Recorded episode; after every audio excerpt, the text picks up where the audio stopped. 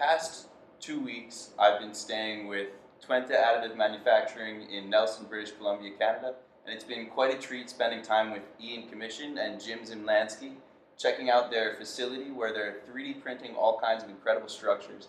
Um, thank you guys so much for having me. Yeah, thanks for being Yeah, here. well, we're stoked you came. Today, I've convinced them to sit down with me for an extended period of time and have kind of a long form interview style conversation. So, I guess since we've already had an episode of this, it's one of my more successful podcast episodes. Um, why don't you give the audience kind of an update on maybe, Jim, you could tell them about what you guys are working on now? Well, right now we're trying to wrap up a couple of projects. So we've got um, uh, a park perimeter, which includes um, a perimeter for the uh, bark mulch and the playground equipment, and uh, benches as well. So we're printing all the parts for that, getting them installed. We'll be wrapping that up this week. There's also uh, the Fibonacci house, which we've been working on for a few months now this summer. So we're also trying to wrap that up. Uh, we've got a, a rock scan that we're uh, printing to that we're wrapping up this week. Um, we're getting ready for the winter. We have a lot of outdoor work to do out at our site, so we've got a lot of, a lot of things like that going on. That's a lot to unpack. What about you, Ian? I mean, I think first thing we should, we should take note of why your first podcast is so successful, and that's because we had the handsome Jonathan Ledser in that one. And he's not here, so I'm not sure this one's going to be as successful. But um, we've been uh, really kind of pushing um, our uh, fingers into as many different areas in the industry as possible. If you had asked us two years ago what this company looked like now, I would have said, you know, it's going to be a company that develops and builds machines. But because there's such a, a sort of gap of knowledge um, from the conventional construction industry to what this, you know, new construction methods are going to be, that we've really had to become experts in a lot of other facets that we didn't even really expect to. So from the material side to the architectural side to you know material handling, all of these things, um, you know, we felt that there wasn't really a solution out there that was easily um, applicable or integratable into what we're doing. So we've had to become kind of fast experts in all that stuff as well too. So that's kind of I wouldn't say it's what we're currently working on. It's like what we're continuously working on. So it occupies a lot of the, of the team's time to try to catch up. Yeah, get acquainted with uh, how things are done and uh, things we haven't necessarily done before. Yeah, I've noticed that as a company, you use your own products quite a bit. Um, can you tell me about how you've learned through being kind of your own best customer? Uh, well, I mean, we have a lot of projects out at the site there, which um, you know, there's infrastructure, there's um, you know, landscaping architecture and things like that. So um, we've really been trying to use our products, like uh, you know, Huge variety of Yeah. potential prints that we have to do. retaining walls, um, culverts, uh, stairs, um, siding. So we're you know, we're doing Yeah, but I- I've always been a big fan of vertical integration, anyways. So, uh, you know, anything that you're doing that you're not counting on a subcontractor to do for you is just added knowledge to the product evolution, anyways. So, even though we know guys who have come in and done a way better job than us on certain things, uh, by forcing our own guys to, to build this stuff ourselves, uh, we kind of have a better relationship, I think, with how our product is going to be um, used by people later on. You know, if we are selling to people on the other side of the planet, we want to be able to coach them through their, you know, headaches Yeah. um, from having a bit of experience ourselves. We don't want them to be discovering problems about our stuff that we haven't figured out ourselves already. So. Sure. Right now, you're dealing with contractors mostly for the Fibonacci house. Can you talk to me a little bit about how the 3D printed concrete has been involved in that and how the technologies have integrated with traditional contractors? Well, we really took on this project uh, with the intention of learning a lot ourselves. So originally we weren't in, going to use any contractors at all, um, and we were going to you know, get dirty and put the tool belt on. And uh, you know, we do have some construction experience in, in our past, but uh, to apply it with 3D printed concrete has been another whole other challenge for sure. So you know, getting the other contractors that have come in to help us with the, the wood framing for the most part, it's just been wood framing. Eh? We had a guy come in and do our slab to float it properly for us, and uh, Yeah, well, I mean, not not a lot of um, other contractors been called in, no, um, but at the same time, you know, we decided that uh, having so much of our team dedicated to things that are not actually actually part of the 3D printing scope. Was sort of maybe bad use of our time. So we kind of pivoted away from doing the whole thing ourselves and then started calling in on other people to come in.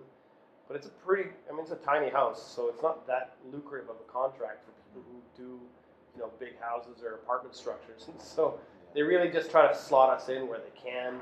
Sometimes days or weeks can go by before they can like make availability for us. Yeah, So we got to see this really fast, like assembly of this house, like the 3D printed portion of it. I think we printed and we were standing and, and basically we had a shelved Yeah. structure there in, in a matter of weeks, like less than a month.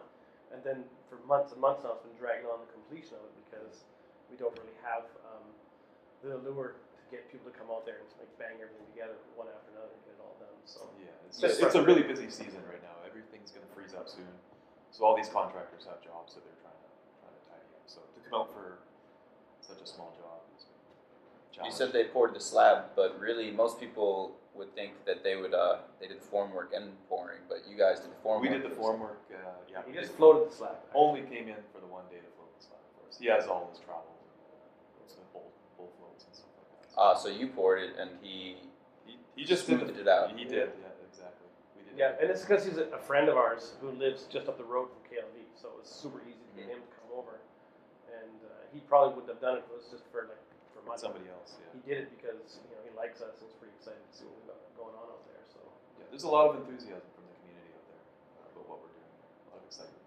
Elon Musk, I think, recently said that we should have baby showers, but for businesses, like business showers. So when your friend starts a new business, everybody kind of pitches in resources to help them Great. uh, help them expand. And I've kind of noticed you guys do that. You've been given kind of some resources like the timber frame for the roof of the Fibonacci house, um, and that guy helping you float the concrete. So it's great to see, I guess, Elon's image of how to start a good business and how to be a good friend. I was, I was wondering how long it was going to take for Elon Musk to come up in this podcast. it seems as ubiquitous as air now in technology conversations. It? It does get a bit uh, redundant, I guess, at times. That's okay. I mean, I, I like the idea of actually doing some sort of celebration of these different things as they're, as they're launching. Um, for us, for a company, I wouldn't even say we're like legitimately fully formed as a business yet because we are still in our startup stage, right? We're self-financed. We've been doing everything kind of um, from the perspective of being able to switch or pivot to, you know, the right revenue stream when it shows up. Um, so, you know, hopefully, you know, 12 to 24 months from now, we'll actually be able to like zero in on something that's, that actually is something that we can really bring to the rest of the world. Uh, for now, like we're kind of experts in everything. So, Mhm. yeah, we want to be total experts in the one thing that actually is, is the business model for the company. So Very much an exploratory phase, experimenting with still Yeah. are, yes. yeah, and it's because the mature uh, the maturity of the industry itself is just not there.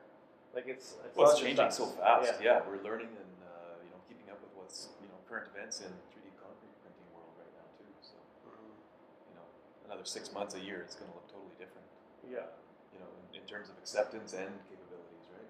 We've probably got like, you know, the first time something's been done in the world like every two or three weeks up there. You know, that's eventually going to stop. You know, there's going to be a, a critical mass of people doing this kind of experimental work that, you know, we aren't going to be the inventors of everything. So, but it's pretty exciting. You know, we think of something that we've never seen before, and we just go for it. Yeah, we get to we're dynamic and uh, nimble enough that we can go ahead and pursue those things.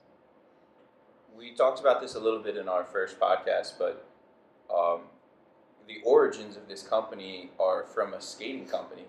And I guess I don't know if I really made the connection as strongly then as I do now that your experience in 3D modeling and 3D computer aided design kind of comes from using CNC machines with Yeah. skateboards. So yeah, So you guys used to skate together? Well, Jim was actually like one of the world class pro downhill skateboarders for a little while. I was a wannabe in the same circle, but never as high on the podium.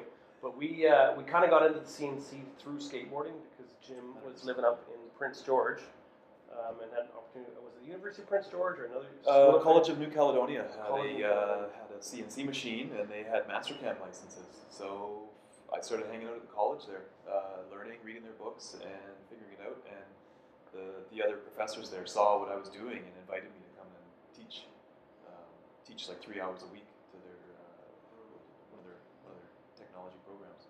Cool. But it's fair to say in the early 2000s, like the, the stuff that Jim was coming up with and, and the things we were doing, we were, you know, breaking ground in how you could make skateboards with CNC technology Yeah, back then. And uh, you know, Ian says I was, you know, world champion, or no, I I don't think I was world champion. I was more of a North American celebrity for a little while. But it wasn't necessarily my skill set; it was my equipment.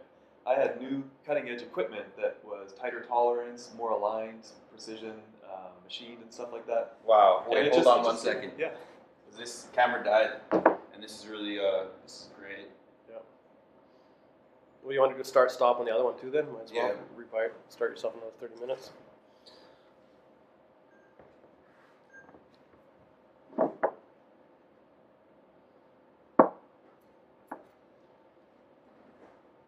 So you were just talking about how He, your he's being humble though. Yeah. So yeah, For sure so, he had good so he's equipment. saying that you know I was doing I was doing I was doing really well uh, in the downhill racing circuit in North America, and uh, it wasn't necessarily because of my skill set, even though you know I was I was there with the with the guys, but my equipment uh, is really what set me apart from everybody else. I would go to the start line and look at everybody else's gear and see that I was gonna walk on this race and win. Uh, as long as I didn't make mistakes, Yeah. that's kind of how it went for a couple of years until all the other racers started getting the same uh, high precision quality.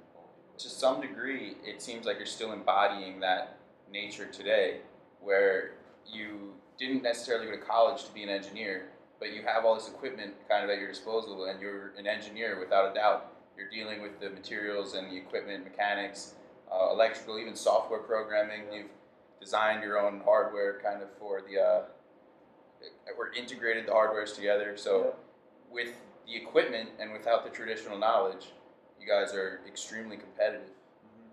Well, I'd say our team is is Yeah. all enthusiastic like this. We love our technology. We're, we're backed by real engineers in our organization now. For sure, back then when we were doing this this um, skate company, we were perhaps maybe Yeah. not necessarily um, counted on the math so much and the um, make it break it philosophy. Yeah. But you know, we've got guys that have the, the conventional training in our organization now, and especially when it comes to things like uh, large load carrying, safety factors that are important, finite element analysis. So we, we do have a, a strong team of engineers at Twente who are making sure that what we build is safe. I mean, that's kind of first and foremost in any kind of industrial machinery application is that the people who work those machines can't get hurt. You know, and there's a way that they can uh, safely operate it and you know obviously generate some kind of profit for the company that uh, that bought this equipment. So 20, we're- 20 years ago, we we were a little more uh, gung ho about just Yeah. going and trying stuff, but now you know there's definitely a skater mentality in the organization still. the origins. Um, it comes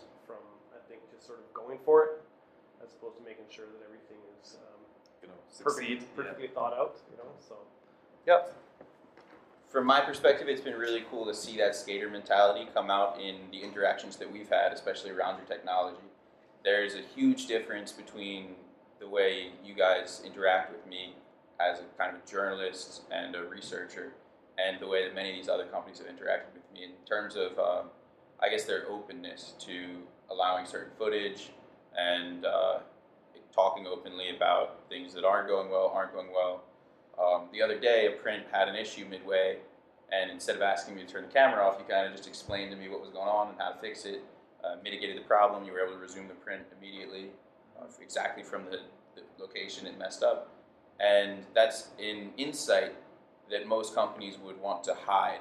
I guess some of that comes from the fact that you're kind of self funded at this point, so you have that freedom, but it's something that I really hope you guys are able to carry forward with you as you grow.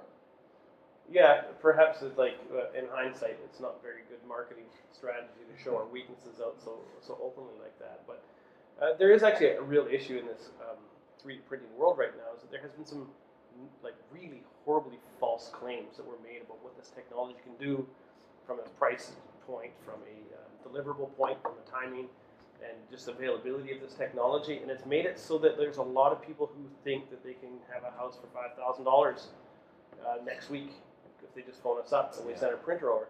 And so, you know, being able to make it known that like all technology has pros and cons to it, and if the people are aware of what kind of you know failings these things can potentially have, we can have a much more mature conversation with people about how to integrate this really amazing like step forward in the construction industry into their uh, toolbox, but not from like false expectations or from the sort of you know um, like clickbait or hype Yeah. that's been going on around 3D printing. It's actually, I think, almost held the industry back. For sure, a Oh, couple, yeah, of, couple of companies the got some yeah. big funding raises for it, but you know their investors are going to be a little choked when they find out that like that six thousand dollar house is actually sixty thousand dollars, or you know there's Mhm. these types of like um, hiding truths. Uh, it's I know it's really common in a lot of things um, in our current time where fake news is, is thrown around as often as Elon Musk's name is thrown around. But you know, if we can educate people at the same time as get them excited about working with us, then that's kind of a win-win for us. So yeah, Absolutely. Yeah, it'll move things forward for us. You know, we're not we're not shy to tackle these issues right? and uh, deal with them. So. it's so much easier to be honest too. You don't have to cover You're yourself up. tired.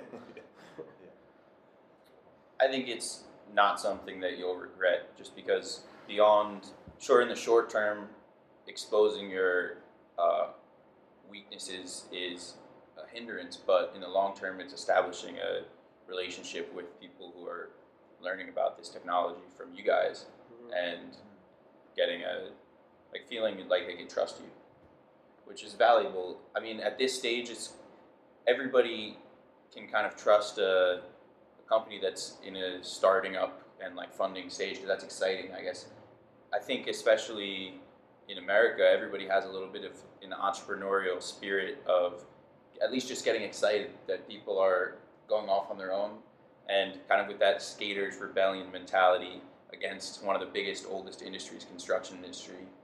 Um, Yeah. it's It is cool. exciting. Yeah, yeah, it's exciting. You guys talk about like it's a company, it's an organization, but at the same time, it's like a, it's an idea, and it's like a, Yeah, but there's there's a lot of people signed on already, and even if we are um, self-financed right now, we're a team of like almost 20 people at this point. Uh, we've got people in Dubai, uh, all over Europe, uh, here in North America. We've got a couple of satellites, people doing things. So um, we're attracting a lot of people to want to join us for sure. And I think actually getting back to the honesty thing, that actually serves really well to recruitment as, as a, a method to get people excited about coming and working with us. They identified a problem that maybe we can solve, or sorry, that they can solve by joining us, or they can see like this is not just going to be a, you know, punching um, uh, stamps on paperwork and, and moving things through. It's, it's exciting for an engineer to know that there's something they can solve if they want to join us. So. yeah. So for projects that, can you describe the optimal project? So, so a lot of people call you and they want a house for five thousand dollars, and those are Yeah. frustrating phone calls. Uh, maybe annoying you more than robocalls at this point. But what's your ideal call go like? Yeah. Okay. So they, they frustrate us from the standpoint that like um, they- They, start from expectation, but it also is really exciting that people are like visualizing this technology Oh, in their neighborhoods, and we still want them to call us and ask Yes. us that that dumb question. Mhm. But you know we'll try to quickly get them excited about how the reality of this technology can can benefit them. But if I was to say there's like an ideal project for us, that would be one where it's like a, a very large established uh, construction firm who is trying to, you know, step outside of the box that they themselves have been operating in for a very long time. So, you know, if a bunch of startups are doing business with a bunch of other startups, then really it's almost like there's like, you know, one uh, shilling that's being passed around amongst everybody and it circulates nowhere and it doesn't grow. But if there's a way that we can get people who are outside of the 3D printing industry to get excited about this, you know, and I think Cobod did a really good job of getting PERI involved, and uh, Icon has done a pretty phenomenal raise in getting um, obviously the NASA and the military contracts coming towards them. So this is like the type of thing that all of us in the industry should be trying to do is to try to pull more people from outside of the 3D printing industry in uh, because it's going to help everything come up. So The unfortunate part is the times when that happens and people from the outside the industry really get exposure to it is those fake news times, and those are the headlines that are getting like a million views, and I guess that's breeding the issue of all these people that are kind of have unreasonable expectations. there's a lot of smart people out there too. For sure, there's people who run big construction firms, guys who are doing big tilt-up wall buildings or other prefab concrete, and they can look at what this is and they can immediately see, okay, there's some there's some inherent trappings in that type of technology where reinforcement doesn't seem to be completely solved, or where um, you know materials that are specialized materials hasn't been solved, and they can see how you know this technology is it's going to go somewhere, but it's not going to be this miracle uh, um, Not, not right away. that Not right away. uh, is being sort of fakely um, represented out there. So, uh, guys are building big skyscrapers or big apartment um, complexes, they're not looking at this stuff and, and being tricked by any kind of false claims or fake news uh, media out there. They're they're looking at it as being okay. These guys are onto something, and so They're keeping an eye on a perfect Yeah. project would be one of them coming in and saying, you know, we don't want you to build the whole house or a whole structure for us, but we'd really like you to take on, say, the retaining walls and the staircases and maybe some decorative columns for the front. And maybe if you got some way to help us deal with this really tricky um, foundation or footing at the back, because we've got all this weird bedrock. And they can identify that we've got these specialized skills. I mean, at Twente, we've been working on, on trying to come up with a bunch of skills that the construction industry can really see how this technology benefits them. But if we want to try to just get out there and replace what already exists, well, it doesn't really make sense. yeah, it doesn't really make sense. Yeah. There's a lot of innovation to be had and developed with this technology. So, yeah, looking for people that can, or companies that can implement it or want to experiment with it. Who was the designer of the Fibonacci house? Uh, I think it was all of us. Tim, collaborative, yeah. Tim, I had the idea first, which someone told me was actually in a, a video from Jason, which is very weird. So we like to think we're all original, but apparently a lot of people have been thinking about 3D a Fibonacci house. But we're a little bit math nerds for sure in our, in our group, and so we thought that would It was really appealing. yeah. But it was it was you know we talked about it in the other podcast. It was to really try to like screw ourselves up. Like, we wanted to make this thing miserable for us to, to build from a, a Yeah. standpoint, and so not It needed to having be easily measurable reference points for a bunch of prefab elements was part of one of the, the, the stresses we want to put ourselves through on that one. So I think most of the credit probably goes to Tim for like the style and the feel and the shape of it. Uh, to the way Yeah. the way it coordinated with that slab that was already there and the, the roof angle and whatnot. Yeah, so. Tim was challenged with the slicing and the program development for the actual printer. So you know, there's a lot of considerations to be made when you're when you're designing. Mhm. So You mentioned earlier you have like real engineers. To me, anytime somebody's using, anytime you're messing with hardware and making adjustments to hardware and the software, that's that's hardcore engineering in my mind. Um, can you talk a little bit about your journey from, I guess, start from the point where you know about the CNC technology from skating? How did you develop the skills you have now with 3D printed concrete? Like, where were the were there main hurdles that you Oh, had to overcome? That's uh, a long story, I guess I would say. I mean, it started with um, learning to use CAD software and being able to create shapes and models of things that were very difficult to build, uh, which led me to CNC technologies, uh, learning it myself so that I could take matters into my own hands and actually create these things with my own programs and stuff like that. So, uh, you know, after I kind of got my head around how that all works, um, I started applying it in other industries. Um, there's a timber frame company out here called Spearhead Timberworks, and Ian uh, heard about a, a job there. And when I, I mean, in between here, uh, I mean, we were making skateboards in Montreal, and then I came out west here to uh, get ski pass again, and I wound up uh, falling in with this company here. And uh, I got with this company called Spearhead Timberworks. They had just purchased a Hundegger, which is a joinery joinery joinery machine for timber work and uh, my CNC experience qualified me for the position. So I started with them uh, when they started that. So working with this company, they are an amazing architectural uh, solutions company. They don't necessarily do the whole project themselves.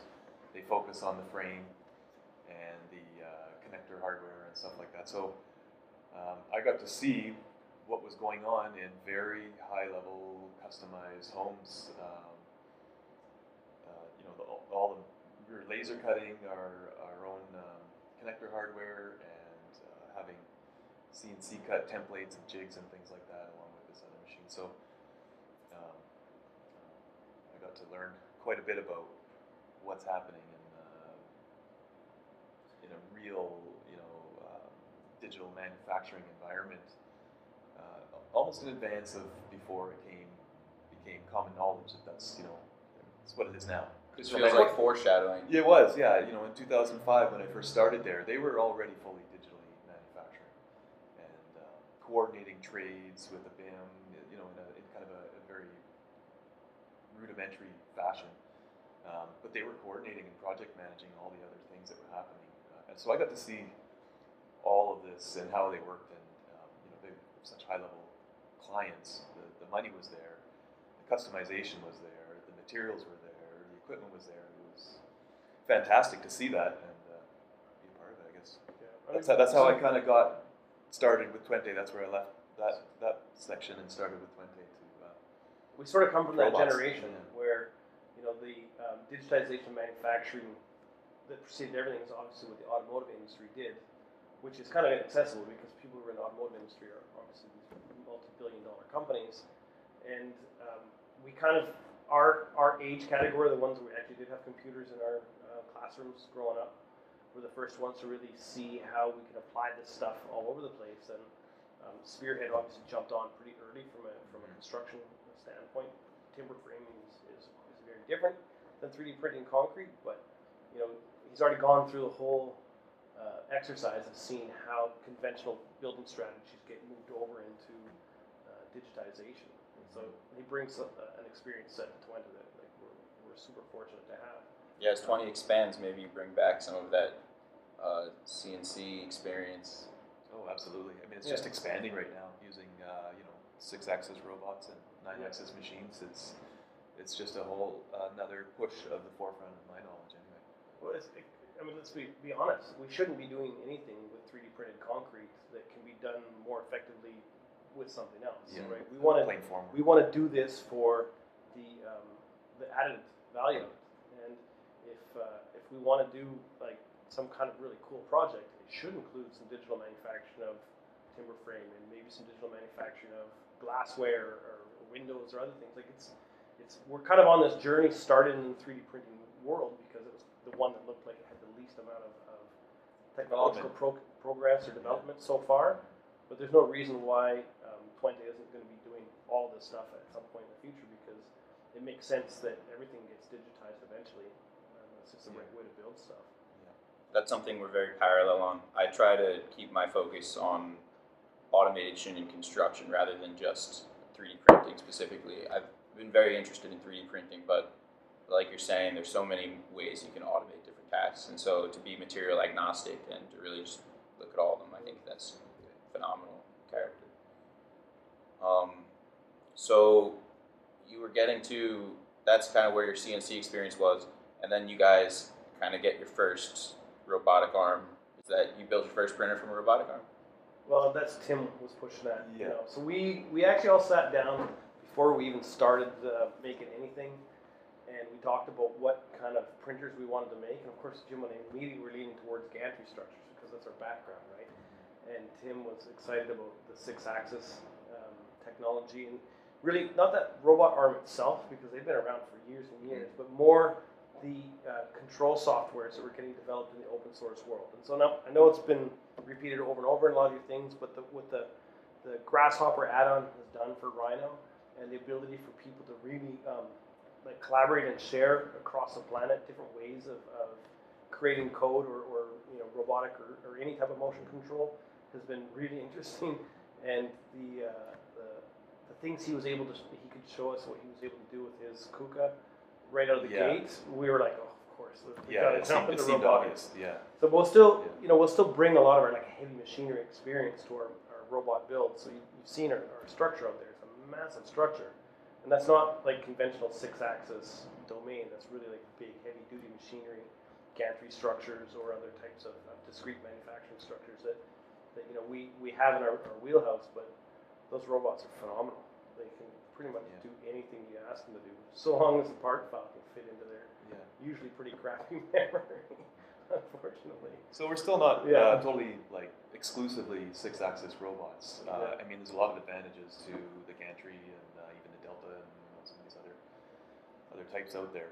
But um, the whole grasshopper thing, for me, I, I that was like the one thing that I hadn't really been exposed to in my uh, development up until meeting up with uh, Twente and getting started here. Tim really. Uh, Yeah. seeing that grasshopper and the, the capability and it was like a piece of my puzzle like a piece of my tool set that was missing that Mhm. totally You're probably fast right now. realizing you should be doing an interview with, Twin, with uh, Tim. With Tim Jim as well. Maybe I'll get the chance to. yeah yeah, yeah. Well, he's got his little R and D shop in Germany there that, that we've been doing some test printing there. Actually, it's been mostly focused on materials testing that he's doing. Uh, so because it's centralized, a lot of the um, players who are making 3D printable uh, mortars are based in Europe. So it's a good gathering point for him to, to set stuff up. I never get sick of hearing about Grasshopper. It's such an integral part of, um, I guess, maybe the future of architecture and construction. It's so useful, and it. I guess some people don't understand parametric design. The people that do don't really need an explanation of it, but to be able to make adjustments uh, at a small scale to a huge drawing uh, quickly is like incredibly valuable. And I guess it would be really cool for either you guys, to, if you ever had time to, or if I ever could on my platform, if someone could make like a instructional video for 3D printing with Grasshopper, that would be huge benefit. There's so many different ways to go about it. yeah. Yeah. There are actually phenomenal Rhino grasshopper tutorials on online already. Like people doing all sorts of things for obviously additive manufacturing, but just Maybe I could just collect them and put the links in one place or something. Yeah, that'd be good. Yeah. Some highlights. Mm-hmm. Well, you interviewed the parametric architecture guys. They tend to share a lot of links of this stuff as well. So The unfortunate thing is he he has a whole brand around it online, but he doesn't really do parametric architecture himself. It's kind of like the equivalent of like me with 3D printed concrete. I'm not an expert on printing it. Um, I'm just talking to the experts. He's yeah, kind of the same. well, we need guys like you to actually share that information around. I mean, a lot of the inspiration we've got is from you know guys like Volker at Vertico and you know COBOD and all these other companies are out there. You know, we're not able to um, like if they didn't share with the rest of the world what they were up to, we wouldn't really know necessarily the right path that we should be taking. So it's awesome you guys are doing this stuff. So. A lot of people Appreciate don't it. know this was actually the first time I was able to see printed concrete in person. So all this We're research and everything I've been doing, this is the first time I saw the process live. Yeah, that blew our mind. Yeah, it's an honor to uh, Well- to show you your first live Print. I really appreciate it, and because of that, I can say, I mean, yeah, there were, for the most part, everything went totally smoothly. There was a little bit of issues that you guys weren't shy about, and the other companies haven't shown me that process. So you can't look down on the issues because 3D printing has issues all the time. Anybody who's done a lot of 3D printing, especially when you're testing a model that nobody's ever printed before, there's all kinds of stuff that can come up. So I think if all of the companies were completely transparent, um, Dropping the gauntlet. From now on, whenever Jared's there, you gotta let him see him print. You gotta let him see you guys print. It I would love definitely go a long way. I don't know. Maybe we can talk the other companies into it now. They can, you guys Yeah. led by example, or we'll see. Did you get him to work the shovel? No, we didn't work the Man, shovel. everybody's got to work the shovel. I'd be happy to. We've got this young engineer who's been trying to develop a hopper for us, and uh, it's been going on a pretty long time. Still shoveling. Still shoveling. So, um, yeah, next print, maybe we'll. One of the guys I've met, or he's uh, Yeah, yeah, Jared, OJ. OJ. He's working on developing a hopper. He's not really OJ. He's, he's the other Jared. The other Jared. There's two Jareds around now. They, uh, it's been it's a unique name, Jared, especially with the T at the end, two T's. But uh, it's been a confusing uh, few weeks, a little bit around the office when Ian called for Jared to Yeah, two guys Two pop heads up. Yeah. Anyway. Yeah. So you get the robotic arm, and are you responsible for the developing the extruder head and attaching that? That's been collaborative for sure. Uh, that's definitely with Jonathan and Tim. Yeah, so we obviously we have like a lot of development in our own nozzle, but then we also use the patented technology from Baumit for our 2K stuff right now. And uh, yeah, and they're a pretty awesome company. They've done some really decent research and Yeah. development to get their uh, their nozzle head to where it is. We're somewhat they're still, constrained. still developing. Yeah. We're somewhat constrained by it's a uh, it only uses a single type of material, and it's under agreement with Baumit that we only use their material for that nozzle, which we totally respect that. Um, but the uh, the idea of having to ship material from Austria to Canada has kind of been a bit of a tough thing for us to swallow. Mhm. So we do print our really high end stuff with that nozzle, but then the um, 1K material, we, we're using a lot of Laticrete material. Um, and a few other companies out there who are developing uh, 1K materials, and it's through all of our own nozzles. And I don't know, do we even use the same nozzle twice? Like there's some kind of iteration every couple We're of days. something always that. uh, trying new things Yeah. with the nozzle, and it's amazing. You know, it's just a tube with the, the concrete coming out of it, but it's quite. There's Yeah. a, there's a lot of features and um, Yeah. you know things you can change and get a different result, whether it's bead width, height, uh, shape, and all Yeah, kinds I mean, it's fluid dynamics inside uh, of, know, uh, something that's got a lot of surface area for the amount of actual material that's passing through it. So like very uh, minor changes in the mix ratio or changes in the length of the, the tube that it's traveling through, like all these things, um, they're immediately visible on the part. Yeah. So I don't know if you actually did some close-ups of the Fibonacci house, but you can see that we've got like completely different print qualities from one day to the next, and you know we, Different parts. you know we have to do these um, hundreds upon hundreds of hours of prints to kind of get all the data to show you know why is it that today we're getting like a little bit of a, of a, of a, a pulsing effect in our print, and then another day we're getting like hooks coming off, and Yeah. you know, and, uh, so it's it's super complicated what goes on inside the um, the actual extrusion head, and we haven't completely got it figured out. But we can tell from all the other prints out there in the world that nobody's got it completely Yeah, figured out yet. There's It's- irregularities everywhere. Yeah. The honesty will start paying dividends, I think, when you're on your second house or your third house, where you've kind of like figured out these nuanced kind of Yeah. details and different. Well, we already know that the next house we print um, wouldn't even remotely resemble the one we just printed, no, right? not at all. No. Like I'd say almost every we single, want something every way more thing we challenging. did There, it's going to be more challenging, but almost every single thing we did there is going to be done differently. Like not one of the things we did there we would stick with. Mhm. So, yeah. Yeah, I think it's that's a big part of the like if somebody who's considering buying a printer um, is probably going to want to see a really nice finished product of a 3D printed house Mhm. if that's their if their main goal is to print a house. Yeah. Um, there, I'd imagine there's a big number of people that kind of have their finger on the trigger and are just waiting to see the right house and have the confidence that Yeah. they could buy and replicate. Well, it's Yeah. the, it, the holy grail is the house, of course. I think we've all agreed that like completely printing a house from concrete is not really the smartest application of technology, but it's the exciting application of the technology. And uh, you know, we we were talking about dropping gauntlet. Like you know, the guys who've been printing houses out there ahead of us basically said, like, if you want to be a player in this industry, you got to be able to print a house. So we set out to do it. You know, and like um, and it's it's been a bit hard to stomach for guys like Tim, who's like incredibly like pragmatic and, and smart designer. He wants to know why thorough, we're yeah. only we're not only using 3D printing for where it best suits the purpose, and we're kind of making things difficult for ourselves by printing things that. Oh, so this one probably stopped, eh?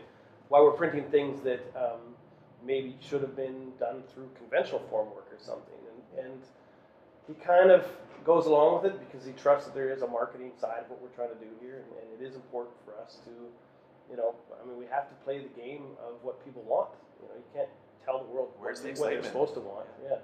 So That being said, the design of the Fibonacci house would be pretty tricky to do with a precast or with any kind of formwork. So I don't know. It would be tricky to really get a quote on how much a contractor would charge to form concrete It concrete would be like that. very difficult, yeah, because the design would change. For, for sure, it wouldn't look exactly like it does if uh, we had somebody else compete uh, in conventional uh, building practices. Mhm. So, um, But there's already. It's not the cheapest, but there's value in that. That kind of style in a one-off project would kind of be unachievable without with traditional methods. can So even be made. Yeah. well, we know that that house couldn't be made for less than what we made it for. If Mhm. we were to hire a contractor to come in and do that, there's no way they could have done it for what we did. But I guess I don't even know what our exact final costs are because we still have some unfinished contractors to hire, but you know, we're still coming way under what it would be to have um, conventional building do that structure. But the argument is, if you want a little rectangular box that has the exact same square footage and sleeping space, then no, we're probably more expensive than that. not going to compete with that at this time. I think Tim is has a similar perspective to me in appreciating uh, function over form, and uh, wanting it to be not just beautiful but practical.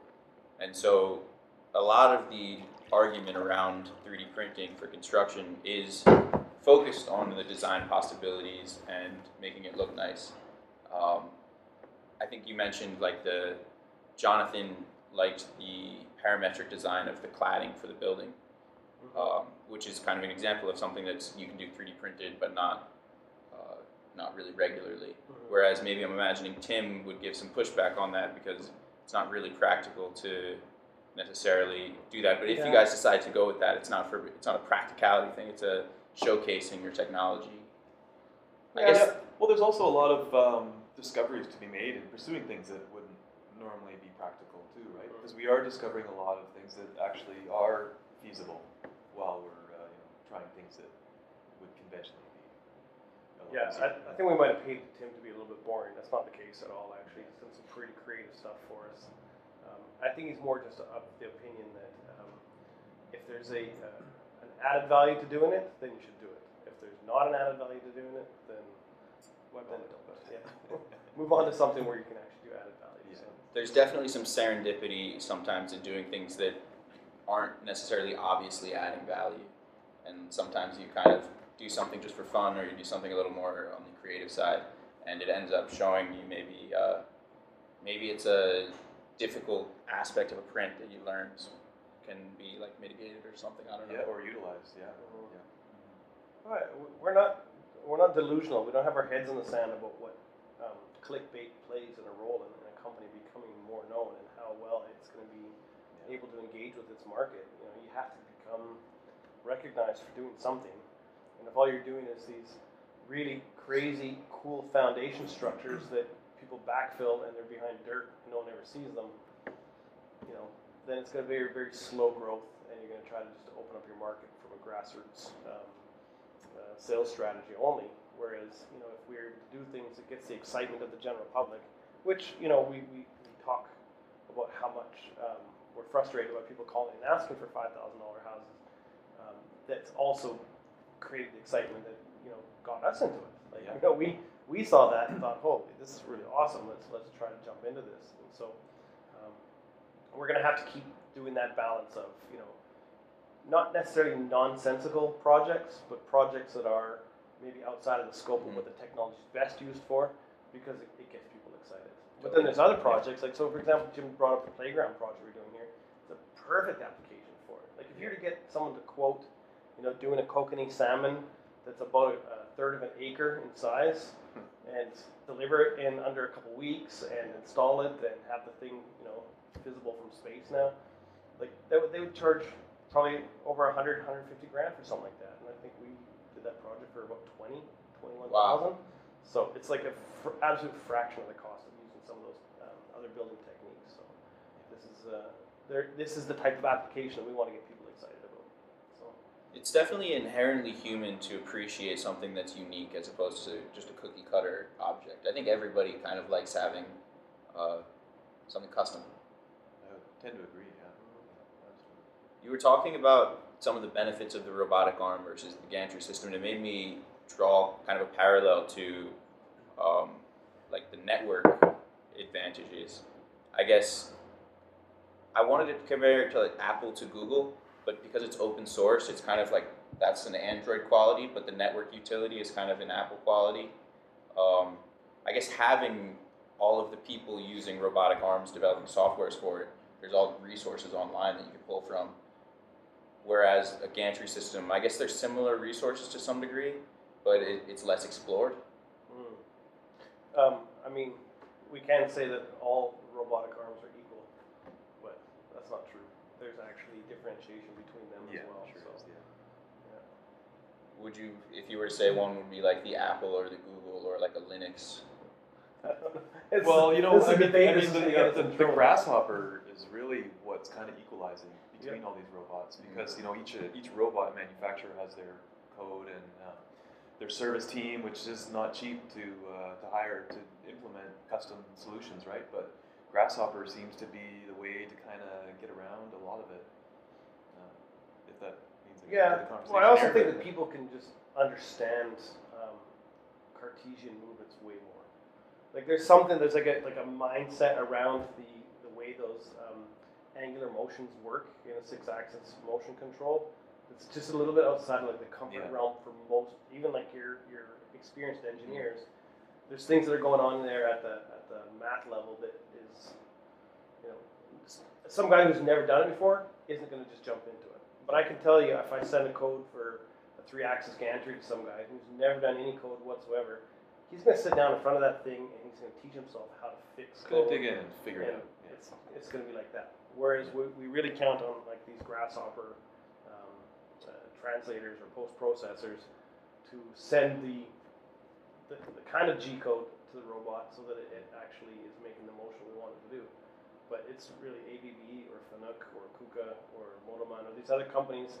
It's what they're doing internally in their language that is kind of like the, the magic sauce that, that we don't really have access to. No, nobody really has access to it except for the people in those organizations. So, It's pretty in depth. yeah. Yeah, when I first came from uh, three axis, four, and five axis, you know, um, like metal and woodworking machining, uh, to the sixth axis, I was really unsure how to make it work. And, uh, you know, Tim and uh, Jonathan uh, really helped make it. I just kind of trusted that, okay, I'm going to be able to program six axis robots when it was really quite a brand new format I'd never seen before. So, you know, once I got into it, it's it's actually not that difficult, but you know, it's, it's quite a bit to learn, even though no one piece is real Yeah. complex. We won't put a a six-axis robot in every project. We definitely will have customers who a Cartesian printer is going to do more than uh, adequate work for them. So it's a, it's only it's a complexity that you add when it's necessary. Mhm. especially with 1K material, I would say. 1K and Cartesian, I, in my mind, they kind of go together. Whereas the uh, six axis plus uh, and the 2K stuff is really where you can. Lets you print with on different planes. different planes, leave the, Yeah. leaving the plane. Yeah, that's We really can do non-planar with Cartesian Yes. movements as well too. Like it's not like you're limited to that, but there's um, elements of kind of reaching into a place that you wouldn't normally be able to get to. And of course, you know, Jim has a lot of experience with the five-axis machines, which is what you know. A five-axis machine is basically standard Cartesian movements. It does start to dabble in the angular movements of things, but it's really like it's still easy to get your head there because it's not Yeah. everything moving in angular motion. It's like three motions that are really just like point A to point B, and then you have these extra angles put on. Whereas the six-axis stuff is, yeah, The tricky part is like drawing a square polar coordinates. It's just so it's like an arbitrary challenge that's so Yeah. simple with Cartesian coordinates, such a common Yeah. shape. Yeah. yeah, because there's an, almost an infinite number of ways of getting there in six-axis. In fact, John's always Yes. talking about event horizons, where we're trying to push the robot to a spot where the robot does not have Singularity, anything. yeah. Yeah, singularity. Event horizon. it's close. It's yeah, like yeah, yeah, yeah. It's it's- almost the it's same thing. trying- it's it's like, what are we going to do when we get there? It's almost an infinite number of variables. So what's this those- event horizon? Well, it's, it's generally when the, the, the thing is almost extended perfectly straight and it has to do some kind of movement in around here. It could go this way or that way. It can't decide. So you have to you have to kind of make it go around it. Avoid these singularities. Avoid these uh, horizon. event Oh, okay, so the printer, I guess, maybe because of the wiring or just because of the way the joints are set up, it can't do many circles in a row. It can only do. No, no, it's actually about the command structure of the six angles that the robot has to go through in order for it to actually be at that spot where it wants to be. It's basically what it's doing is it's trying to calculate the best path that it should take to do that thing, and it almost hits an infinitely equal number of ways of doing that path, and then it's screwed up. Whereas our Cartesian robot just goes There's where only you tell it one to go. way, yeah. That's it. Like you can't choose how it gets there. Is that a G code problem? I think it's just the nature of, of the way the six axes work. We, you're kind of asking the wrong guys. to be Yeah. yeah. All I know is that we need to avoid uh, singularities, which is where things could be going either way, but they kind of We're going to cause an event horizon. they got cut. Something's gonna explode. We're going to get sucked into a black hole. Okay. It's an interesting. It is really hard to wrap my head around the six different joints moving at once, and like I guess a, a Cartesian system. I built a three D printer. It's kind of funny. It makes like a shutter sound when it stops, eh? I was trying to record 4K video, but because the SD card was having some issues, it wasn't recording consistently. Please excuse the brief pauses in sound while I fix cameras a few times throughout the podcast. That's the Shutter shutter. It's actually like uh, Closing. giving you like a cue, though. It's cool. Otherwise, you wouldn't know it. This This thing, would be may, annoying in the audio from the other this cameras. thing may have shut off. I thought it did shut off. Oh, really? There's no red light. Do a quick check. It's good, but I'll reset it. Event Horizon. That's a new one for I singularities. I'll go to the restroom really quick. Yeah, Drink make a computer brain explode. Where's the restroom? On the left, second Third door. door there. Yeah, totally. Yeah, I get um, some of my terminologies from watching too much Neil deGrasse It's Tyson. the or same. something It's the same kind of uh, feeling though when you're approaching it. yeah. Oh no. Yeah. Yeah.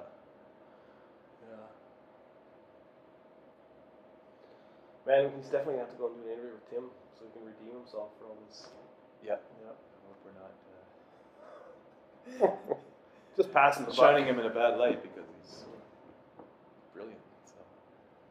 Yeah.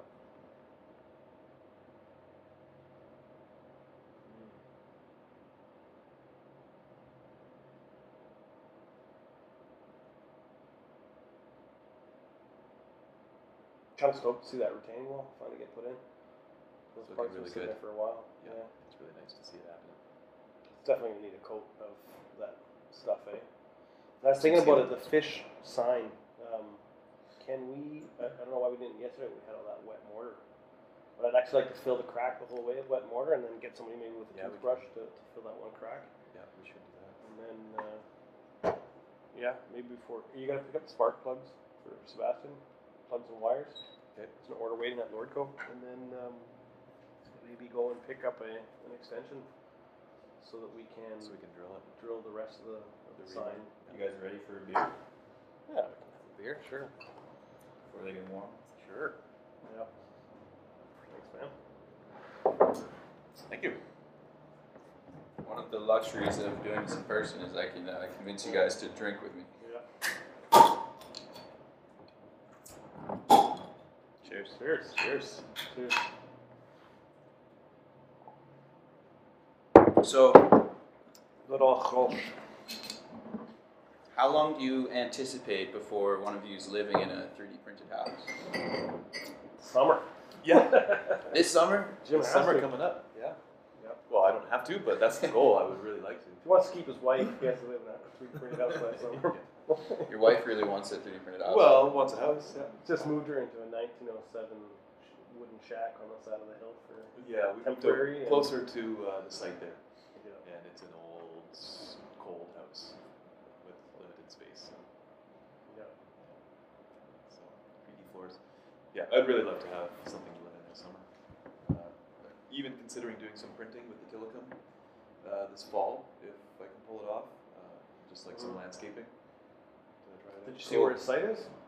I don't think I did. So. Jim has that chunk of property that's like right behind the 40 by. Just uphill.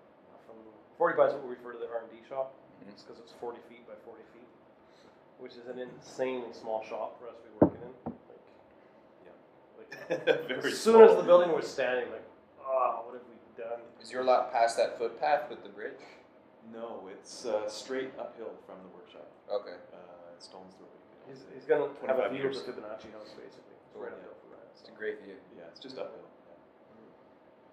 So we've actually had uh, Selkirk College out there, and they've scanned it for us with their geoslam equipment. So we're just waiting for some processing to have a look at it and see uh, some strategies for, for printing and get, get started. Yeah, the the bedrock printing that you guys are doing is really unique. Um, so you took a 3D scan of some of the bedrock on the land near your facility, and I guess can you talk a little bit about how you made a model from that Let's, yeah, I mean, it's actually quite a simple process once everything's in place, but there's a scan. Uh, there's a variety of different scanning methods out there. We, uh, it was a LiDAR scanner that, that built our model. Uh, I don't know what the processing software was that created a mesh from those points or that data, but um, we took that mesh, uh, Tim took the mesh and uh, created s- parts that interfaced with it, uh, and then sliced it and we printed it in a This one's For kind of example. cool. It was in collaboration with the Selkirk College here, which is a local school in Nelson, and they're just trying to get their digital manufacturing department off the ground. So uh, it's pretty nice for them to come out and bring some of their um, up and coming alumni, I guess, to Yeah. um, get a feel for what's going on with this this application. Uh, we also did it last year for the um, the Big Five Dubai show. We presented that we were doing this. Uh, we call it um, uh, uh, topography optimization because the, the big buzz in 3D printing, of course, is topology optimization. So we wanted to kind of play on that a little bit, but it's definitely uh, a technique that is going to, I think, revolutionize building in hard to get at areas or areas where access to excavation equipment or you know, dynamiting is just not a really uh, good or viable option.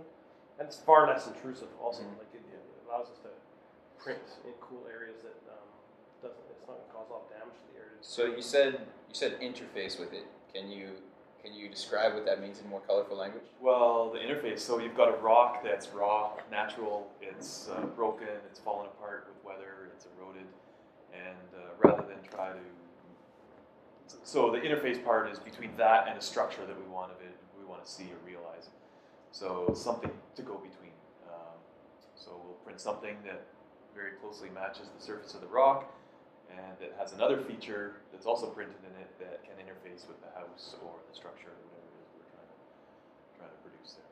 So to build on that site without that interface, what would you have to do to the bedrock? Uh, well, the only thing that we have to do is well, we clean it, we scan it. Uh, Without drill that for- process, okay, so so what's the conven- alternative? conventionally, well, rid of it. Well, conventionally, you um, you can do the same process with formwork. Uh, you can take plywood or form boards and you can scribe it and cut it and uh, make it fit and seal it so that it won't leak. Uh, you can also blast it or sculpt the rock so that it's more favorable for the conventional uh, forming and uh, pouring techniques as well. But it preserves by integrating the the 3D model and printing something that fits exactly to the formwork of the rock. You're able to pre-print per- Yes. basically perfect formwork for, for the Mhm. print with just a little bit of a, I guess, finesse when you're pouring the concrete in. Yeah, I mean, so we this week we tried to do like a really challenging surface, like one that had like a lot of uh, shape to it. Irregularities, yeah. And yeah, and what uh, what came out of it was that we had to basically grind off a little bit of the scalloping effect you get from when because we did only do two and a half D for that one. We didn't actually do a true 3D uh, tool path. I don't think, or was there some very bead thickness on that one? Uh, no, it was all. It was all two and a half D. So it basically means that like when the, the printer switches directions, you've got these spots where it almost creates like a little bit of a staircase. So we had to hit a little bit of that off with the grinder, and then it just Yeah, just minor, in- minor touch-ups to, perfectly. uh, So, to make it fit perfect. yeah, and you guys, you went with the 15 millimeter bead or 10 millimeter bead thickness on that one? Uh, the height is seven and a half, Yeah. So and the width is return- uh, thirty-two. Okay, so it would have been 15 millimeters tall for each of its scallops, right? Because Yes, this one yeah, for the return, yeah, double. Which for that surface is a lot. You know, we could have probably done something. Um, I think in hindsight, though, the, I'm pretty sure- pretty sure you can show pictures of that. We should have gone and done a true 3D pass on everything. But the scan that we got actually had a bunch of vacancies in it. The the scanner, There were some holes in the mesh that we received, Yeah, so we patched them. And, so we had to make some assumptions about some of the distances. yeah, there were a couple of interference uh, Yeah. spots there, But, which I mean, just ground off. the whole project all in, we're about maybe six hours worth of work, and there's the table stand in there pretty much now. So Yeah. like it was super fast to do it. It was kind of um, a rush project Tim has to present to um, the like there's a, a kind of a, an elite architectural gathering called the Beam um, uh, conference coming up, and so he wanted to make sure that he had some. uh, You know, evidence to the claims. We've done a bunch of theoretical uh, yeah, we've writing on talked this about thing. it, and, uh, we've then done some samples, but we had to put proof. proof of concept here now. So, you know, the idea that this, I mean, it's a small example, but to do a full house or a larger landscape, Yeah. uh, you know, project, that we can scan the entire thing and have dozens of parts or tens or hundreds of parts that are just brought to site and Mhm. placed and, and filled is, is just So this is a classic example of how 3D printing is going to blow other industries out of the water to try to do comparative work. Right? This is something that is a unique application that only 3D printing. How budget friendly is the scan? very. I mean, it's expensive. The equipment is not cheap. It's tens or hundreds of. That's if you're running LiDAR, but pixel optimization Yeah, is starting to doesn't print have to be. gather, and you've got ways of, of getting um, 3D data that doesn't have to be expensive. But the, the equipment's available, and the amount of time that you need that equipment is so short that the price comes down significantly. You know, like uh, the guys came out uh, from from Selkirk there, and you know there was more talking and setup and discussion than there was scanning. it Yeah, was like sure. a four minute scan. Like drone footage, you just put it up there. And it's like four minutes. So you know if, if you uh, if it's one hundred and fifty dollars an hour to rent someone with the equipment, you can do a lot of scanning in that time. That's a reasonable price. The equipment's like I've seen Matterport has a lidar system for like twenty thousand dollars. Oh, you can yeah. even mount it on one of the Boston Dynamics robot dogs, and then it'll do the scan for you. Yeah. And you're not even getting into the Faro or the Leica ones like under 80 or 100,000. So, you know, Yeah, that one's really high end. yeah. Yeah. So you know expensive equipment, but uh, you don't need it for very long, and it's, it's, it's quite fast. Mhm. But we think this uh, this technique is going to revolutionize home construction, at least in parts of the world like here in southern Germany, where Tim is, you know, trying to build into the Alps or to build into the Rockies or you Yeah. know, the Himalayas. These places have really challenging build sites, and this technology is going to make Yeah. it a lot more appealing for people to take on housing projects that may have been cost prohibitive to do it using Yeah. conventional methods. So. And uh, once we bring the printer to the site there, and we're doing this live printing to the rock, that's the obvious next step for us. Live printing to the rock, so the printer is live adjusting. Positioning. Like the bed is the That's not till next week, though. We're gonna finish. Well, we'll bring the printer, bring the, bringing the printer to the site, however it is, whether it's uh, moving or not while it's there. Um, you know, even indexing, having the printer in one spot, reaching what it can, and, and moving and resetting up. it's going to be challenging. Well, we'll be able to sure. we'll be able to print bigger things that we can't transport anymore as well, right? So Yeah. It's an awesome debate. The in situ versus prefab printing has been. Some companies have clearly stated they're going to go one way, and other companies clearly the other way, and phenomenal results on both sides.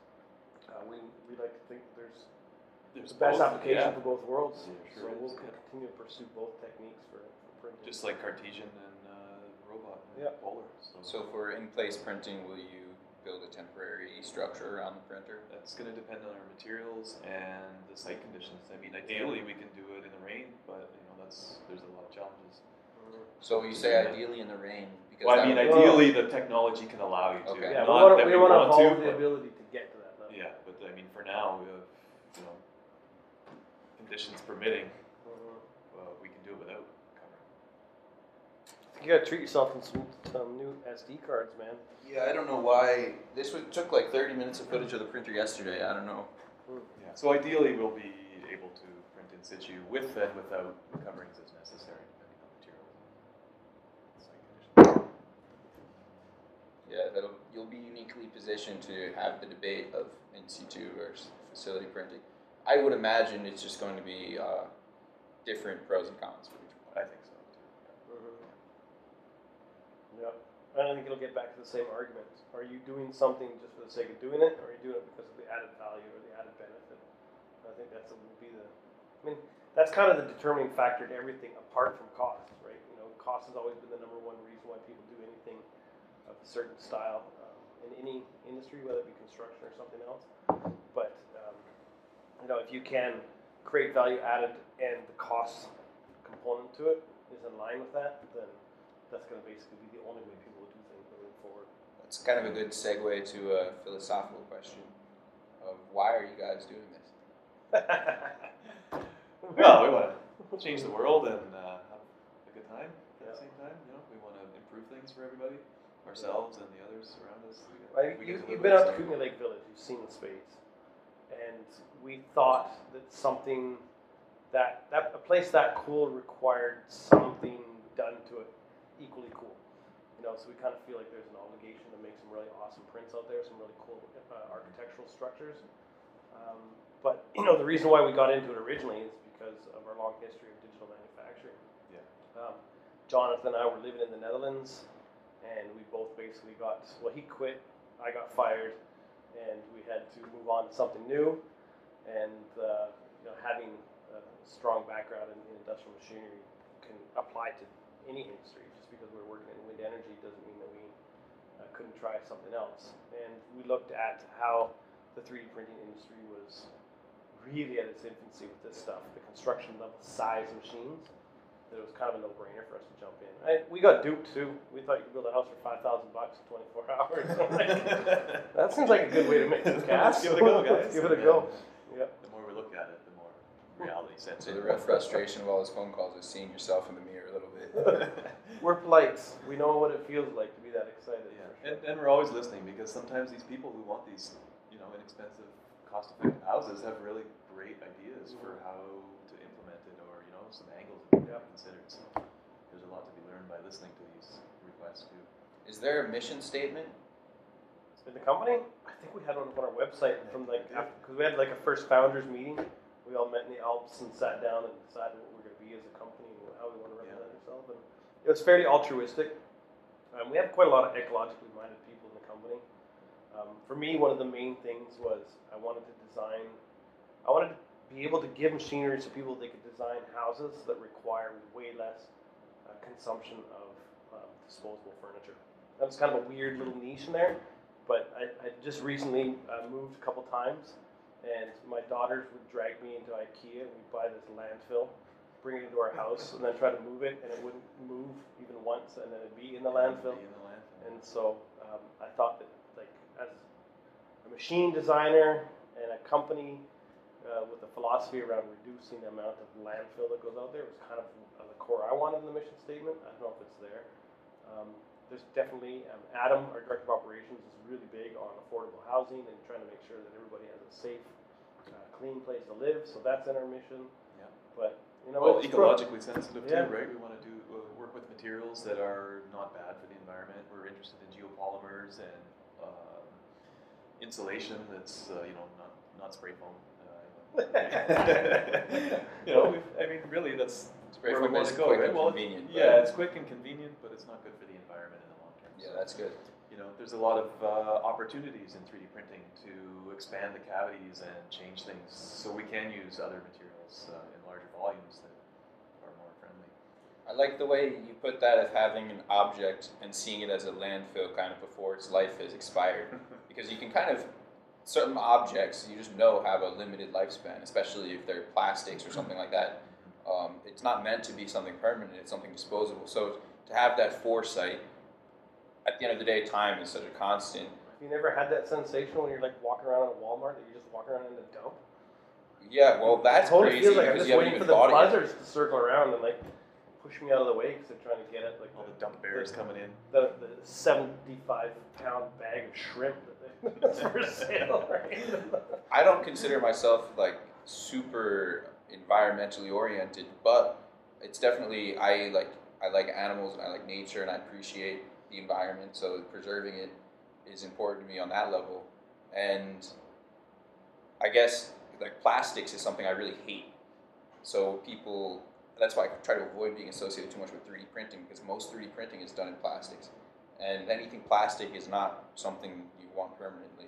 Like in a home, wood, metal, concrete, even these are things with a permanence. yeah. Um, But we have to be honest though, every single thing humans do, there is a cost to it. And everybody knows that concrete is one of the major contributing factors to CO2 emissions out there. So we have a moral responsibility that if we're going to start introducing concrete into an area that maybe would have had a lower CO2 um, uh, footprint from, say, using like stick timber construction, that we're bringing some other kind of value out added that will make it so that this thing does actually have a strong environmental um, uh, outcome or influence. And so uh, Jim brought up earlier, talking about the wall cavities um, side of things. If you were trying to make a house out of conventional stick construction, and you want to increase your wall cavity to get your um, insulating properties, we actually require more timber.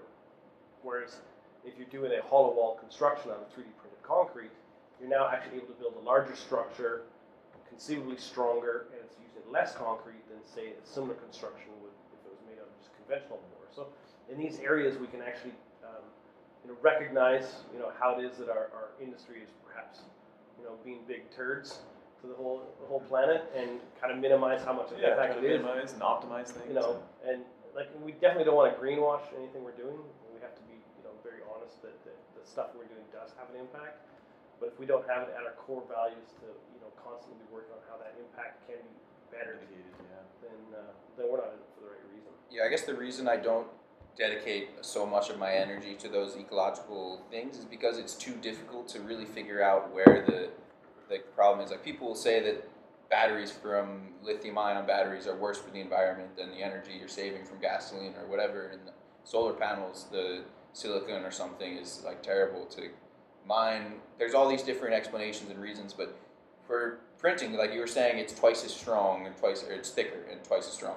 So if it's stronger, I don't know if you even said twice, but if it lasts twice as long and has 50% more emissions to build, the net result is less emissions because you have an object that's going Right. to Yeah. the, uh, Yeah. We have to be careful not to pretend to be the experts in that math, though. Yeah. That's the thing. And, and there's a gazillion ways to slice things, and most of what you hear out there, somebody has an agenda before they set out to even do the math.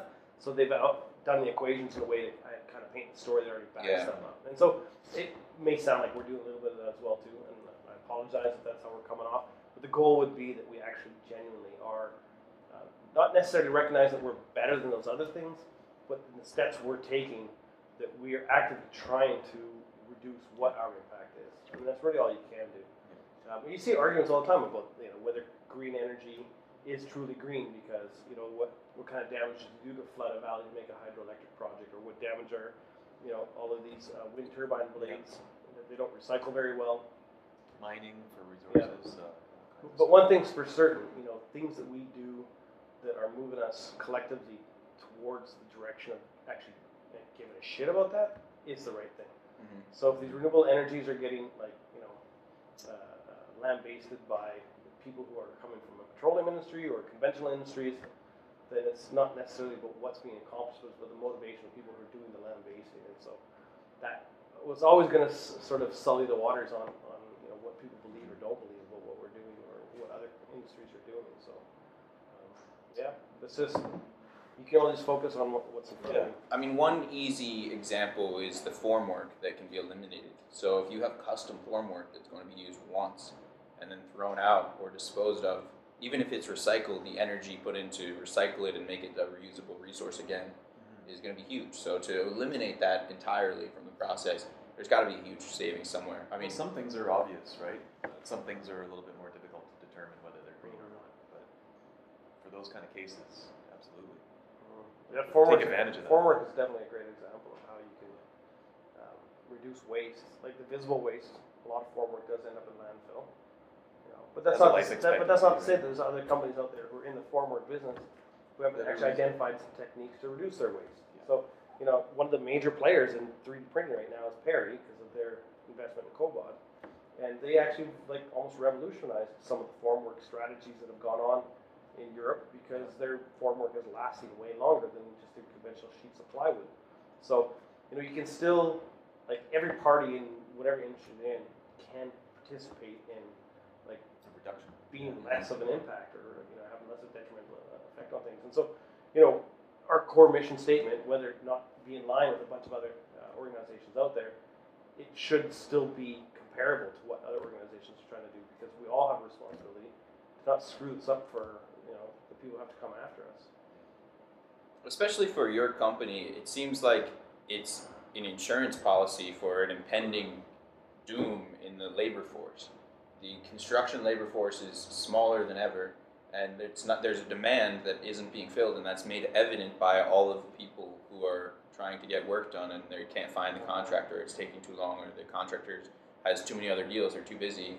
Now, Yeah, never we're mind seeing these shutdowns for pandemics that make it so low cost labor who would normally travel into your Migrate. country to bring money back to their families. They're not even able to come in and do that work anymore. So, you know, yeah, definitely robotization is going to kind of smoothen the the peaks and valleys of the construction workforce. I don't even think it'll decrease the income that the construction workforce is getting because there's an, a load of demand that just goes beyond the supply, and at a certain point, you can only charge so much for labor. And so, I could imagine a world where maybe it just decreases the schedule and the amount of money that you see these contractors earning isn't going. I don't picture that decreasing. It's been increasing, uh, even through COVID.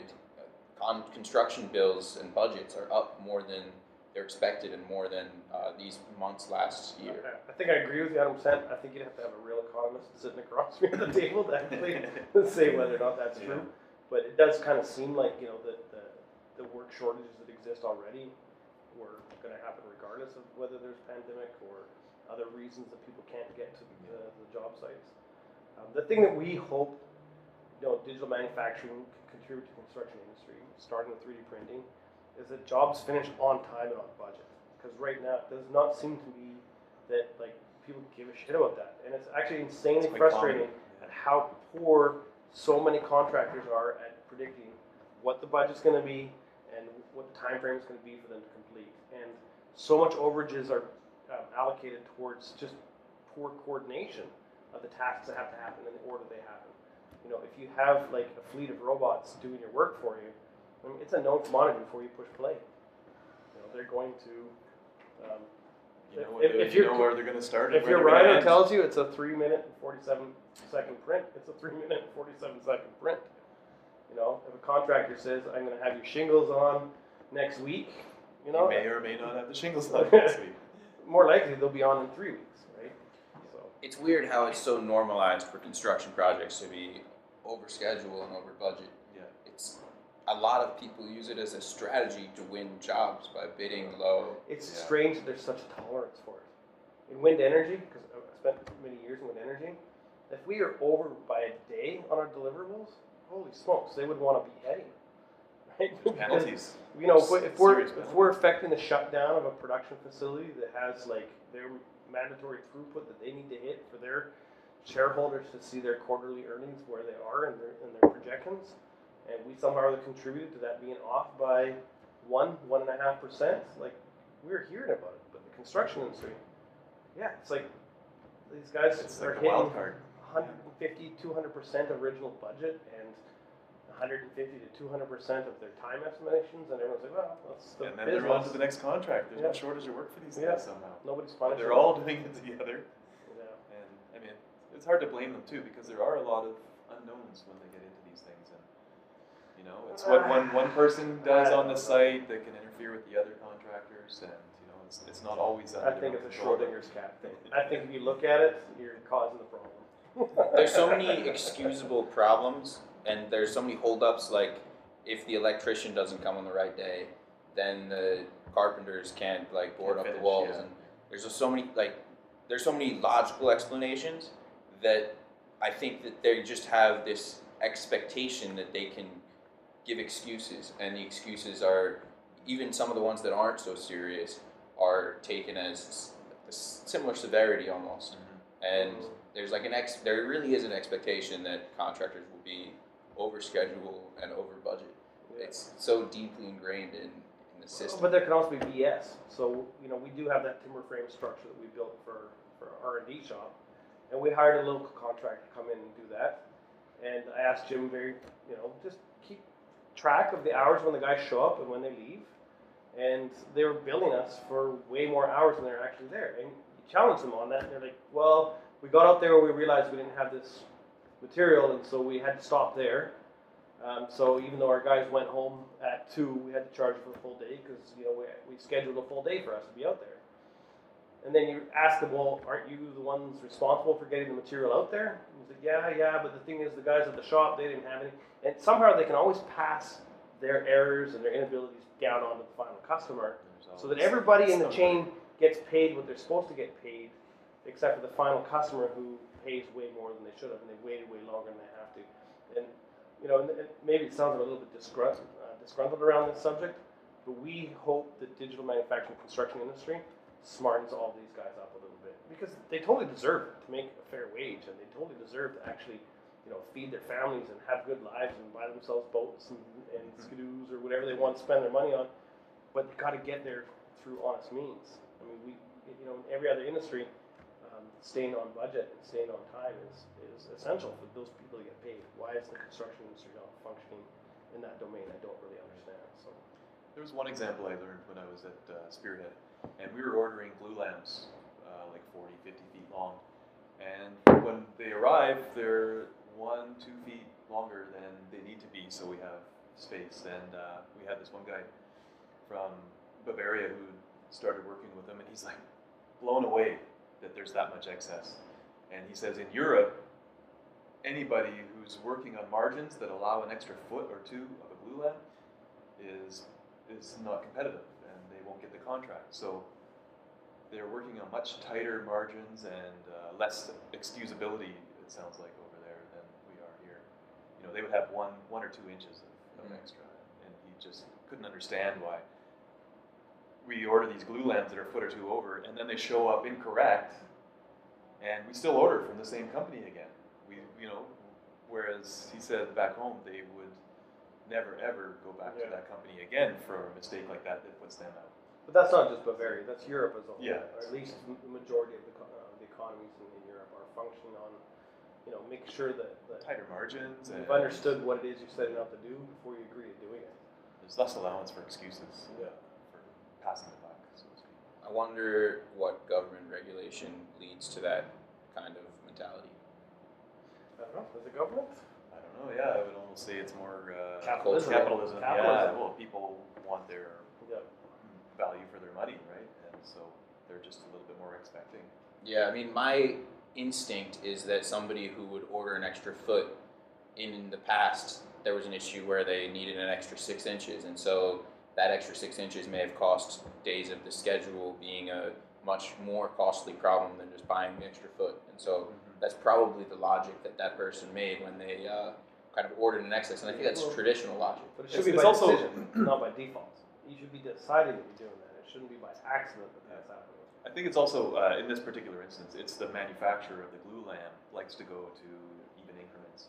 So we go up to the next increment, Sure. and it makes their production uh, more streamlined Mhm. than keeping track of which was an inch or two longer. They've got them all at 40 feet, whereas, you know, rather than keep track of which one's 39 foot six. Anyway. I would be interested to see some study that looks is like a top-down. Uh, I've never comparatively looked at the construction industry of Europe versus America, They're way ahead of North America. in It this. sounds like it, yeah. especially in prefab. With uh, it's up north, they have some incredible prefab and insulation innovations that are like super cutting edge. You definitely got to go over there. We're worlds apart. I mean, we, we are a Dutch company, and we actually count on the reputation that the Netherlands has for, you know, being strong in this area for our relationships in the Middle East and, and South America and, and places like that. Um, not that people have a problem with North American standards, but for sure there's a sort of understanding that there's leeway that maybe is um, a lack of efficiency. So. Yeah. So we, we're, we're trying to hold ourselves to European standards, even in our uh, North American work. And we're definitely we're not trying to insult the way business is done around here at all. It's just a, This is- a fact that I've, I've seen it. Yeah. There's a little bit more allowance here for delays and uh, budget. Yeah, I don't know if we talked about this in our other podcast, but I think a lot of the innovations that Europe, especially Northern Europe, is so good at achieving in construction stem from their short construction window. Because of the frost line in the winter, they have to build uh, quickly when it's warm time. enough. So by doing prefab, sometimes in a facility, uh, modular units, they're able to fit those kind of short construction frames. And Canada has the same problem, right? Yeah. Yeah. Norway's actually warmer than Canada. Most people don't Wow. realize that. So we actually have some of the most wintry world. It's basically us and Russia that has as much winter as we do. And um, so we do actually have very short building timeframes here as well. Uh, I think the big difference is we have an enormous amount of access to resources. So Europe, they've had actually, I mean, they, have a horror story of colonization because basically their pro- their um, products and whatever um, uh, resources they had available to them was, was really strained by you know the, the dense population that they had to go outside in the world. Whereas Canada would have such an enormous amount of resources here. People can be wasteful. They can s- ship an extra foot of timber on their Yeah. lambs because whatever. There's like like millions of acres of untouched forest. So they'll just go lop more trees down, and nobody really pays for that stuff genuinely because the you know it's going on government land or it's going into into like a resource management strategies that's highly subsidized by our governments. So Yeah, the labor is more expensive than the uh, materials for sure. So the efficiencies I think you see in Northern Europe definitely weather is one of them, but I think it's more of a lack of resources, immediately available resources that, has made them have to become much more efficient. They also build with a mindset that's different than ours. So, you know, like Canada as an experiment as a country is, you know, barely 180 years old. There's not a whole lot of structures that have been here for that entire 180 years. Whereas Europe, like, you know, families, young families living in 400, 500 year old structures are, like, there are thousands upon thousands of those structures over there that are still serving the purpose. And so they can stomach uh, a little bit more investment in their, in their structures because they know that the, that structure may very well be standing there for hundreds of years. There's some bias to that though, because the ones that aren't, that didn't last 400 years aren't there anymore to True. That's Yeah. Pretty good. True. But I, I would tend to say that they're thinking about the uh, possibility it's going to stand that long. And Yeah. They may try to achieve. A lot it. less generational thinking in North America than there is in Europe. That's the sad part about 3D printed construction for me. I might never get to see a 100 year old 3D printed house. Well, how old are you now? 24. You're gonna live to 124. You can come stay at ours. It'll be there in 100 years for sure. Sure. Will you guys greet me? Maybe, maybe, Maybe a can virtual uh, Yeah. greeting, yeah. upload ourselves to the uh, the touch screen that will uh, replicate your water. yeah, Uh, Jim will probably sprinkle my ashes in one of the outhouses out there or something. So. That's a unique thing to talk about. Oh, it has this? No, you guys have your facility and it has its own, the STFU and the WTF. Can you talk a little bit about that? The uh, The sil- sewage treatment filtration unit, and then the water treatment facility. STFU. and the- So, how many units could you build on the land your facility's on? Uh, our, we have a, enough water treatment right now for about 1,100 doors. Uh, the sewage treatment facility could probably handle about a quarter of that, but it's quite easy to build other sewage facilities Expand. around there. So, there's huge scalability from a real estate development perspective. Yeah. Yeah, yeah. It's about 400 acres, of which probably 250 to 300 will be set aside for just green space and mountain bike trails, snowboarding, skiing in the winter, um, uh, like access by foot. We won't, I don't think we'll ever put a chair. it's a big part of there. community living out here is the But green um, space. yeah, about a kilometer and a half of waterfront, so we can do some really nice um, public domain stuff down on the water. So it's a really great opportunity to really give 3D printing a, a, a backdrop that's just a little bit more exciting than say industrial parks in Copenhagen or um, places in the middle of nowhere where the, the permitting allows for experimental structures to go on. You know, we're we got a little bit of a, of a we're a little bit lucky on that one. That, that's, our competition doesn't have to doesn't get to utilize as easily. So Yeah, to already have utilities in for thousands of potential units, that's pretty cool. It's pretty Yeah. unique. There's a lot to look forward to. Yeah. For sure, in our future here. What are it's the- just one, one, one That's node. just one it's just one location. node too. Yeah. It's yeah, just and one we're space. looking at places in the Netherlands for building like multifamily structures. We're looking at places in Dubai. There's a bunch of, um, I guess, pies and a bunch of different ovens on, on Yeah. how this can. Uh, all completely different um, backdrop settings, conditions, right? You know, we're talking about in situ versus uh, you know in a controlled environment. You know, these kinds of uh, challenges we're taking on here. We're considering, you know, we're thinking about taking this elsewhere.